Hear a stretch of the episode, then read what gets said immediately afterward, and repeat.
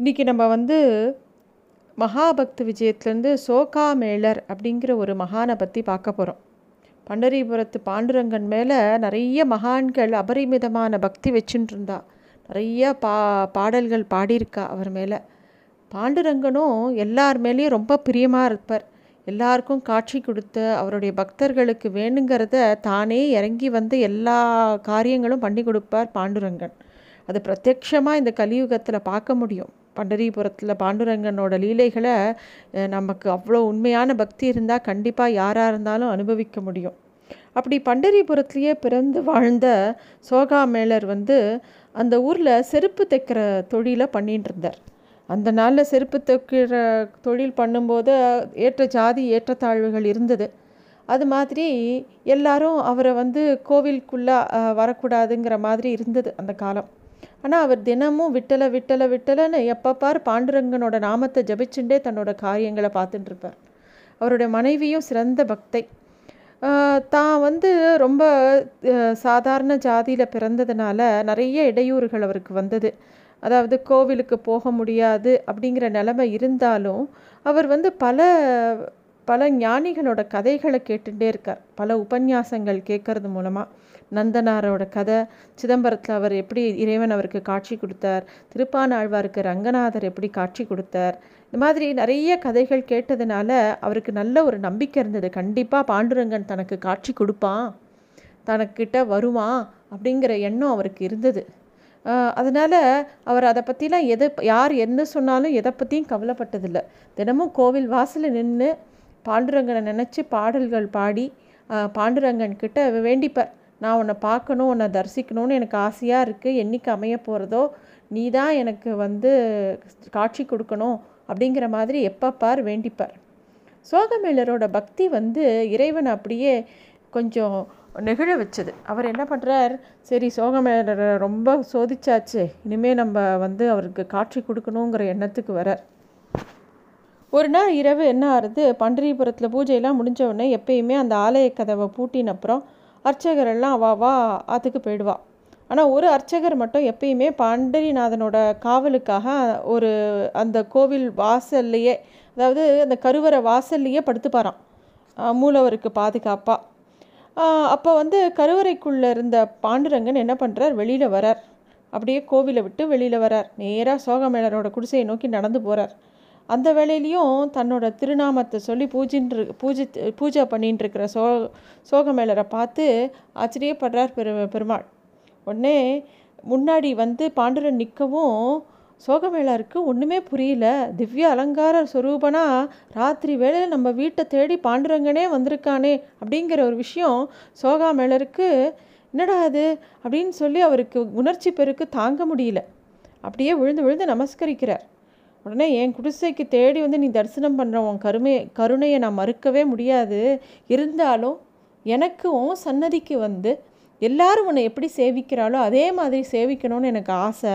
அந்த சுரூபத்திலையும் எனக்கு சேவிக்கணும்னு ஆசை அப்படின்னு சோகாமேளர் கேட்குறார் உடனே பாண்டுரங்கன் சோகாமேளரோட கையை பிடிச்சிண்டு அப்படியே வீதியில் நடந்து நேராக கோவிலுக்குள்ளே அழைச்சின்னு போய் தான் எங்கே அந்த கருவறையில் இருப்பாரோ எப்படி எந்த மாதிரி நம்ம எல்லாருக்கும் காட்சி கொடுப்பாரோ அதே மாதிரி வந்து நிற்கிறார் சோகாமேளருக்கு உணர்ச்சி தாங்கலை.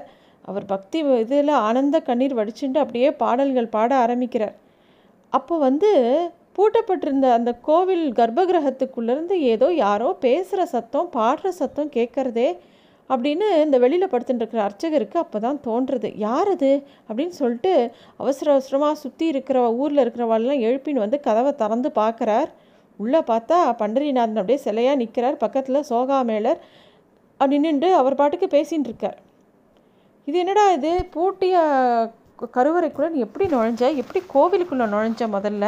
அப்படின்னு எல்லாரும் கேட்கவும் அவர் சொல்கிறார் பண்டரிநாதன் தான் என் கையை பிடிச்சி கூட்டின்னு வந்தான் அப்படின்னு சொல்கிறார் சில பேரால் நம்ப முடியறது சில பேரால் நம்ப முடியல. இருந்தாலும் இந்த பண்டரிபுரத்தில் பகவான் பண்ணக்கூடிய லீலைகள் நிறைய அப்படிங்கிறது எல்லாருக்கும் தெரியும். அர்ச்சகர்களுக்கும் தெரியும் அங்கே ஊரில் இருக்கிறவா எல்லாருக்கும் தெரியும். அதனால் சரி பாண்டுரங்கம் பண்ணியிருந்தாலும் பண்ணியிருப்பான். அதனால் இவரை நம்ம தண்டிக்கலாம் முடியாது.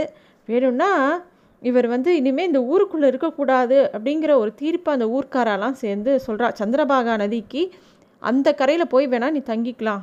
இங்கே இருக்கக்கூடாது ஊருக்குள்ளே அப்படின்னு உத்தரவிடுறா. சோகாமேலருக்கு கொஞ்சம் கூட கவலை இல்லை. ஏன்னா அவருக்கு நன்னா தெரியும். பண்டரிநாதன் வேணும்னா தன்னை வந்து நேரில் வந்து பார்க்க போகிறான் இப்போ தான் நம்மளை வந்து பார்த்துட்டு நம்மளை கூட்டின்னு வந்து தரிசனமும் கொடுத்துருக்கான். பகவானே நினச்சிட்டா அப்புறம் நம்ம நடுவில் யார் தடுக்க முடியும்? பகவானே நினச்சிட்டா திருக்கச்சி நம்பிக்கிட்ட அப்படி தானே வரதராஜன் வரதராஜ பெருமாள் எப்பயும் திருக்கச்சி நம்பரிக்கிட்ட தினமும் பேசுவாராம். அப்படி இருக்க நடுவில் நம்பலாம் யார்? யாருனாலையும் ஒன்றுமே பண்ண முடியாது. அதனால் அந்த தைரியத்தில் இவரும் சரி நான் போய் அந்த பக்கம் அந்த அக்கறையில் இருக்கேன். எனக்கு ஒன்றும் பிரச்சனை இல்லைன்னு கிளம்பி தன்னோட மனைவியை அழைச்சிட்டு இன்னொரு பக்கம் போய் குடிசையில் போட்டு அங்கே குடியிருக்கார். பாண்டிரிநாதனை அங்கேருந்துட்டே துதித்து பாடின்னு இருக்கார். சோகா மேலரை எப்பெல்லாம் பார்க்கணும் அப்படின்னு பண்டரிநாதனுக்கு தோன்றதோ அப்போல்லாம் அவர் கிளம்பி நேராக அந்த குடிசைக்கு வந்து சோகாமேளரோட பேசி உரையாடி அப்புறம் அவருடைய சாப்பிட்டுட்டு அப்புறமா கோவிலுக்கு கோவிலுக்குள்ளே போயிருந்துப்பாராம். இந்த விஷயம் எப்போ பாரு நடந்துகிட்டே இருந்தது. இந்த விஷயம் கொஞ்சம் கொஞ்சமாக இந்த ஊர்லேயும் கசிய ஆரம்பிச்சிது.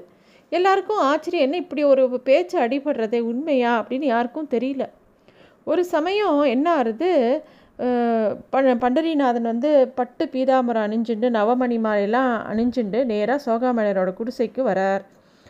பகவான் வந்ததும் ரொம்ப சந்தோஷப்பட்ட சோகமேளர் அவரோட மனைவியை பார்த்து பிரசாதம் தயார் பண்ண சொல்கிறார் அவளும் நல்ல ஒரு மண் பானையில் தயிர் சாதத்தை பண்ணி கொண்டு வந்து பண்டரிநாதன்ட்டு கொடுக்கும்போது கை தவறி மண் சட்டி கீழே விழுந்துடுறது அதில் இருக்கிற தயிர் சாதம் அப்படியே அந்த பட்டு பீதாம்பரத்தில் அப்படியே தெரிச்சுடுறது மேலையெல்லாம் அப்போ சத்தம் போடுறார் சோகா மேலே பார்த்து கொடுக்க மாட்டியா? பாரு தயிர் சாதம்லாம் பகவான் மேலே அப்படியே அப்படியே சிந்தி எடுத்துப்பார் அப்படிங்கிற மாதிரி ஏதோ பேசின்னு இருக்கார் அப்போது அந்த சந்திரபாகா நதியில் குளிக்க வந்த அர்ச்சகர் காதில் இந்த விஷயம் விழருது இந்த பேச்சு விழருது என்னது? பண்டையநாதன் இவா வீட்டுக்கு வந்து தயிர் சாதம் சாப்பிட்டுருக்காரா என்ன பேசுகிறார் இவர்? அப்படின்னு சொல்லிட்டு வேக வேகமாக வந்து இந்த குடிசையோட கதவை தட்டுறார். உள்ளே நுழைஞ்சு பார்க்குறார் குடிசைக்குள்ளே பார்த்தா பண்டரிநாதன் எங்கே எங்கேன்னு தேடி பார்க்குறாரு இவர் கண்ணில் படலை பண்டரிநாதன் ஆனால் சோகா மேலர் யார்கிட்டேயோ பேசின்னு இருக்கிற மாதிரி மட்டும் தெரியறது. இன்னும் பகவான் இருக்காருன்னு நினச்சின்னு நீ பேசின்னு இருக்கியா? அப்படின்னு சொல்லிட்டு வேகமாக வந்து சோகா மேலரோட கன்னத்தில் ஒரு அறை விட்டுட்டு வேகமாக கோச்சின் போகிறார் அர்ச்சகர். கன்னத்தை தடவி பார்க்குறார் சோகா மேலர். வீங்கி இருந்தது. அர்ச்சகரோட செயலுக்காக பகவான் அர்ச்சகரை மன்னிக்கணும் அப்படின்னு வேண்டிக்கிறார். இதுதான் மகான்களோட குணம். யார் அவள் மேலே அபச்சாரப்பட்டாலும் அவள் வந்து கோச்சிக்கிறதே கிடையாது. ஆனால் பகவான் ரொம்ப கோச்சிப்பான். அவளோட அடியார்களை யாராவது துன்புறுத்தினார்னா பகவானுக்கு பொறுக்கவே பொறுக்காது. அந்த அடியார்கள் மன்னிச்சு விட்டாலும் பகவான் மன்னிக்க மாட்டான். அவர் அவர் குளிர்ந்தாதான் பகவானுக்கு நிம்மதியாக இருக்கும். இந்த சந்திரபா நதி கரையில் குளித்த பண்டரிநாதன் கதை சன்னதிக்கு வேகமாக போகிறார் அந்த அர்ச்சகர். அங்கே போய் பார்த்து அதிர்ந்து போயிடுறார். ஏன்னா பண்டரிநாதனோட இடது பக்கம் கண்ணம் வீங்கி இருக்கு. சோகா மேலரையும் இடது கண்ணத்தில் தான் அரைஞ்சார் அவர். அதனால் தான் பண்ணது அதனால தான் இப்படி ஆயிருக்கோ அப்படின்னு அப்படியே உடம்பெல்லாம் பதைச்சி போய்டுறது அவருக்கு. அதே சமயம் பண்டரிநாதனை போட்டுருந்த அந்த பட்டு பீதாம்பரம் ஆட முழுக்க தயிர் சாதம் சதறி இருக்குது அவர் பேசின வார்த்தைகள் இப்போ தான் அவருக்கு ஞாபகம் வருது. சோகா மேலர் என்ன சொன்னார்? தயிர் சாதத்தையே இப்படி பட்டு பீதாம்பரத்தில் செதறிட்ட? பாரு கவனமாக இருக்க வேண்டாமான்னு சொன்னார் இல்லையா? ஓ இதைத்தான் அவர் சொன்னாரா? அப்படிங்கிற எல்லா விஷயங்களும் அர்ச்சகருக்கு அப்போ தான் ஞாபகம் வருது. நடந்த சம்பவத்தை உணர்ந்து போ உணர்ந்துக்கிறார் அர்ச்சகர். அந்த விஷயத்த ஊரில் இருக்கிறவா எல்லாருக்கிட்டேயும் சொல்கிறா கோவிலில் முக்கியப்பட்டவா எல்லாருக்கிட்டேயும் சொல்கிறா எல்லாருக்கும் இந்த விஷயம் பரவுறது. சோகாமேலரோட பக்தி அந்த ஊரில் இருக்கிறவா எல்லாருக்கும் புரியறது. எல்லாருமா சேர்ந்து வேகமாக அந்த அவரோட சோகாமேலரோட குடிசைக்கு போய் கும்பலாக நுழைஞ்ச எல்லாருமா அவரோட காலில் விழற. அந்த அர்ச்சகர் மன்னிக்கும்படி கெஞ்சி கேட்குறார் பண்டரிநாதன் அலே ஆலயத்துக்குள்ளே கண்டிப்பாக நீங்கள் வரணும்னு சொல்லி சகல மரியாதையோடு அவர் அழைச்சிட்டு கோவிலுக்குள்ளே வரா. அவர் நேராக போய் கர்ப்பகிரகத்தில் போய் பார்க்குறார் கண்ணம் வீங்கியிருக்கு பகவானுக்கு. அதை பார்த்தவொடனே சோகா மேலே அப்படியே அந்த கண்ணத்தை போய் தடவி கொடுக்குறார். அப்புறம்தான் அவரோட கண்ணமும் சரியாக போகிறது பகவானோட கண்ணமும் சரியாக போகிறது அந்த மாதிரி ஒரு விஷயம் அங்கே நடக்கிறது. ஆலயத்தோட பிரதான வாசப்படியில் கீழே சோகாமேலரோட சமாதி இன்னமும் இருக்குது உயர்வு தாழ்வு அப்படிங்கிறதெல்லாம் நம்மளா ஆரம்பித்து வச்சது. பகவான் யாரையுமே அப்படி நினைக்கிறதில்ல. எல்லாருமே ஒன்று தான் அவர் முன்னாடி. அவாவா வேலையை அவாவா கர்மாவா அவாவா படி செய்யணுமே தவிர பகவான் முன்னாடி பக்திங்கிற ஒரு விஷயம் வந்து எல்லாருக்கும் பொதுவானது. பகவான் எல்லாருக்கும் பொதுவானவர். எல்லாரும் அவருடைய குழந்தைகள் அப்படிங்கிறத திருப்பி திருப்பி நமக்கு புரிய வைக்கிற மாதிரி பகவானும் பல விஷயங்களை பண்ணி காமிச்சுட்டே இருக்கார். அதை நம்மளும் உணரணும். எல்லா மகான்களையும் சேவிக்கணும். பகவானை சேவிக்கிறத விட மகான்களை சேவிக்கிறதும் அடியார்களை சேவிக்கிறதும் இன்னும் வசதி. அதுதான் இந்த கதைகள் நமக்கு சொல்லிக் கொடுக்குற ஒரு விஷயம். நன்றி.